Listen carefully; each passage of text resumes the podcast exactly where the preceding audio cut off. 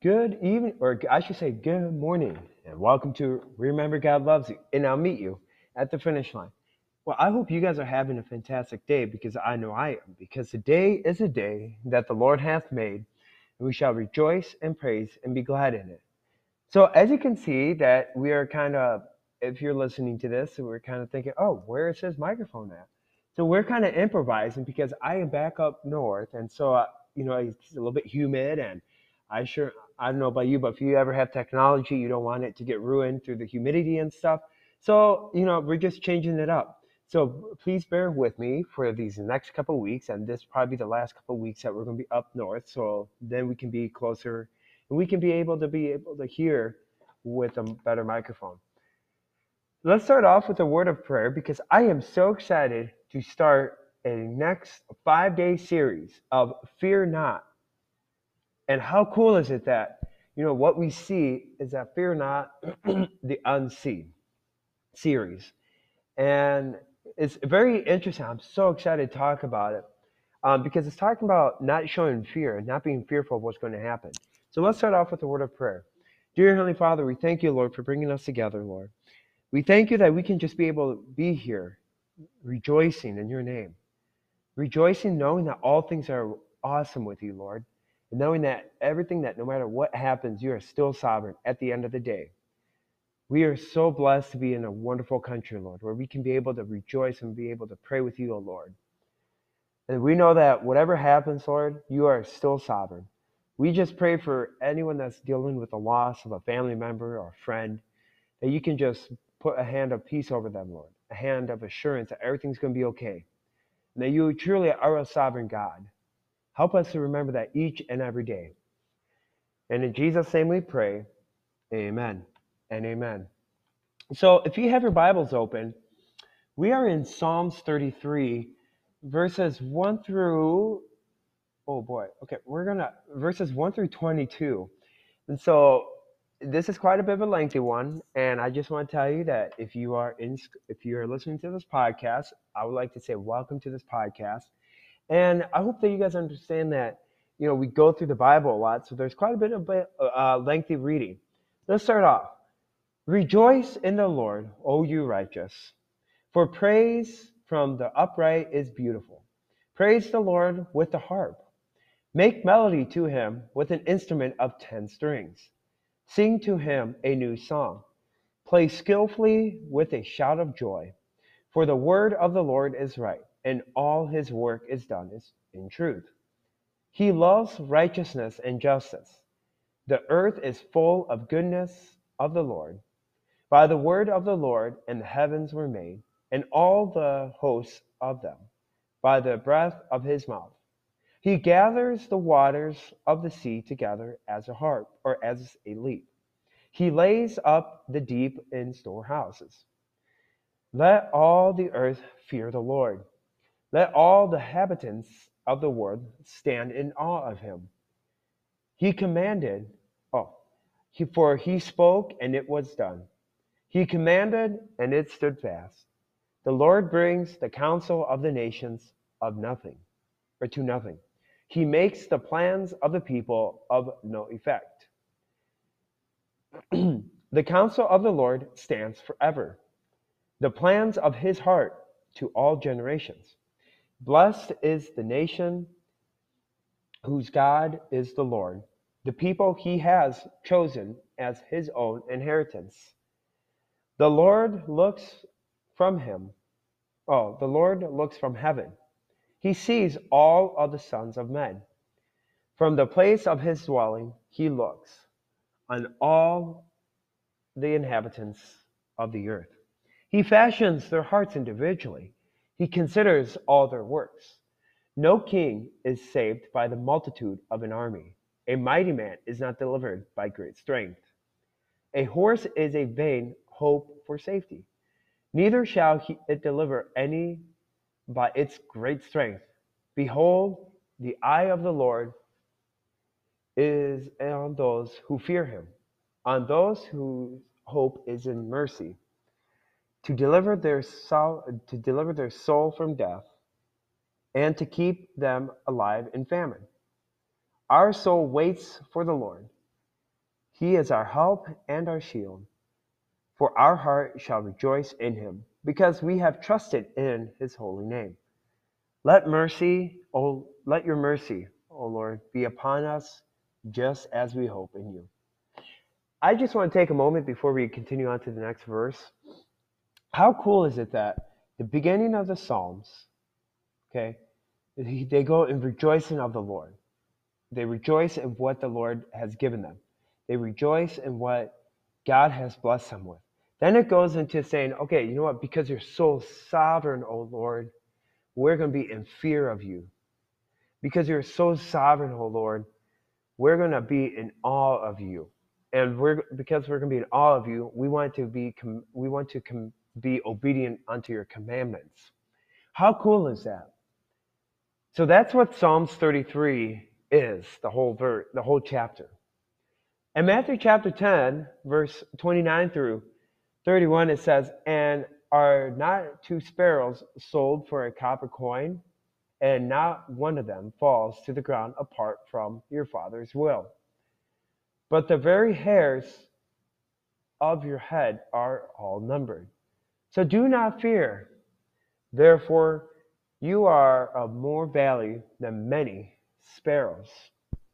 And last but not least, First Peter chapter five, verse six through seven, it states, "Therefore, humble yourselves under the mighty hand of God, that he may exalt you in due time, casting all your care upon him, for he cares for you and he tenders for you."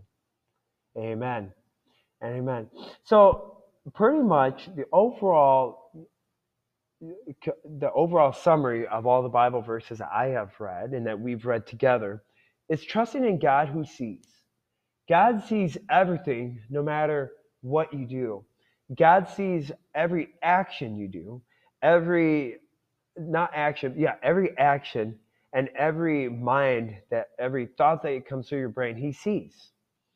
So it's a command and a comfort found throughout the Bible. Fear not. I'm going to reread that again. It's a command and a comfort found throughout the Bible. Fear not. Those two small but powerful words seem to speak to an in- inclination that's within each of us.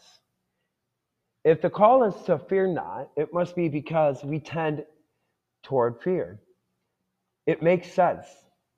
There are a lot of frightening things in our world, things that uh, does, uh, deserve our legitimate attention and concern and action. But these fears don't deserve our devotion. I'm going to reread that again because I think that's very important. With everything that's going on in the world, everything that might be going on in your world, that you are in the relationship with God, you're thinking, okay, man, this is going to come, this is breaking my heart. You know, what's going to happen next? But that fear doesn't deserve our devotion. You don't, you don't have to be devoted to fear of what's going to happen next. You don't have to be devoted. You don't have to worship it. Because there's a difference. There is recognizing our fear, and then there is being devoted to our fear. Living in devotion to our fear, or being ruled by our fear, is a miserable and exhausting existence.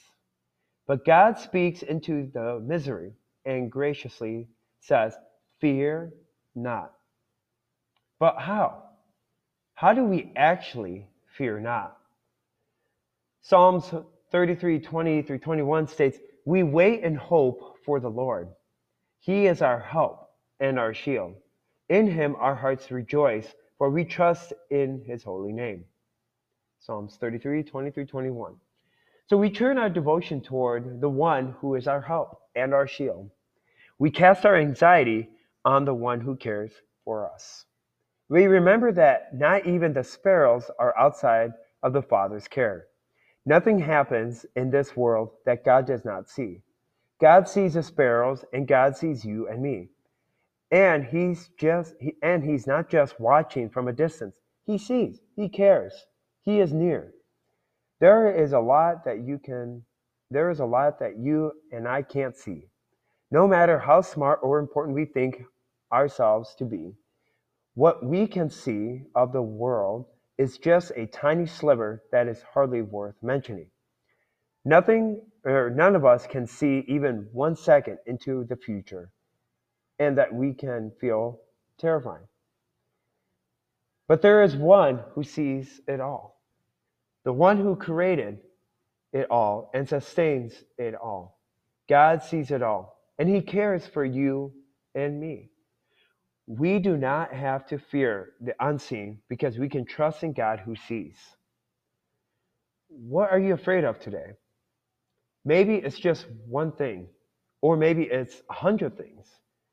I urge you, and I suggest you write them down. What are you fearful of? Start off with five things that you are fearful today, and then pray over it. And then what I want you to do is I want you to rip that up and say, okay, God, this is in your hands, that no matter what happens, you are going to be there for me.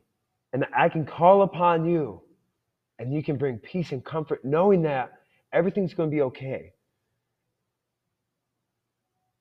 How cool is that? Just take, the, just take a second of that. Amen and amen.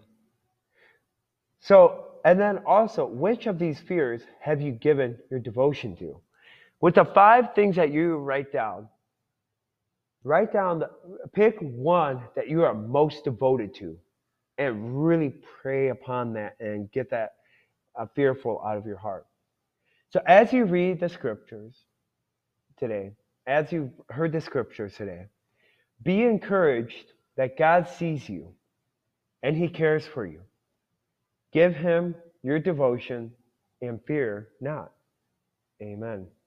Amen. I am so blessed by that, because for me, I struggle with that each and every day, you know, where God says, fear not, you know, everything's going to be okay. I struggle with that because it's easier said than done. A lot of people say, and it's a habit, you know, a lot of us say, okay, it's a, you know, what happens if you lose your job? You know, I lost my job. What's going to happen next? I would say be respectful to be fearful of what's going to happen. But we also know that when we lose our, that means a job is going to open up, an opportunity is going to open up.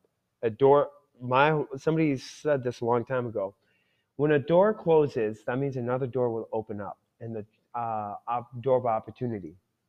And sometimes that door is of opportunity is by God. And then he's saying, you know what? I have a bigger plan for you. Let me close this door for you. Let me have you uh, resign from this job, because maybe it's not, you're not going to grow in your faith. Maybe I'm going to put you in a different place that you're going to allow to minister to others and devote your life to. That's what's going to happen. With this in mind, let's start off with a word of prayer. Let's end it with a word of prayer, I should say. Dear Heavenly Father, I just pray that you can come into our hearts, Lord. You know, we have a lot to be fearful of. You know, what's going to happen next with the economy? What's going to happen with our kids, with the political, geopolitical things that are going on, even in, uh, in, even in America and around the world? What's going to happen with our hearts? What's going to happen with, you know, the state of this country and our next generation? Those are all fearful to be fearful of. But we know that you are a sovereign God. You know that when we accepted you as our Lord and Savior, that we got on the path that you've already designed and planned for us. Now, all we have to do is just walk the path and be able to rejoice in you, O Lord. So I pray that you can just bring a sense of peace over our hearts and get this fearful mentality out, so we're not devoted to fear, because you are a sovereign God. We just pray that, you know, as we continue this day, that you can just provide protection over us, and that, you know, with everything that's going on, especially in Arizona and all these pinnacle elections, Lord, we know that everything's going to be okay. And we just pray that we choose, as people go to the voting booths, we pray that you can um, put their on their hearts to vote biblically. We just pray that, Lord, that we can get biblical candidates into office, so they can, we can become a nation that fears you, O Lord. So give us the strength and the energy to continue the path that you have set before us, so that when we cross the finish line, Lord, we can run into your arms and we can hear you say, "Well done, my good and faithful servant."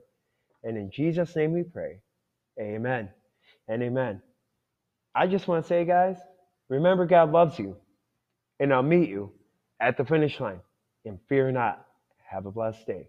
Bye.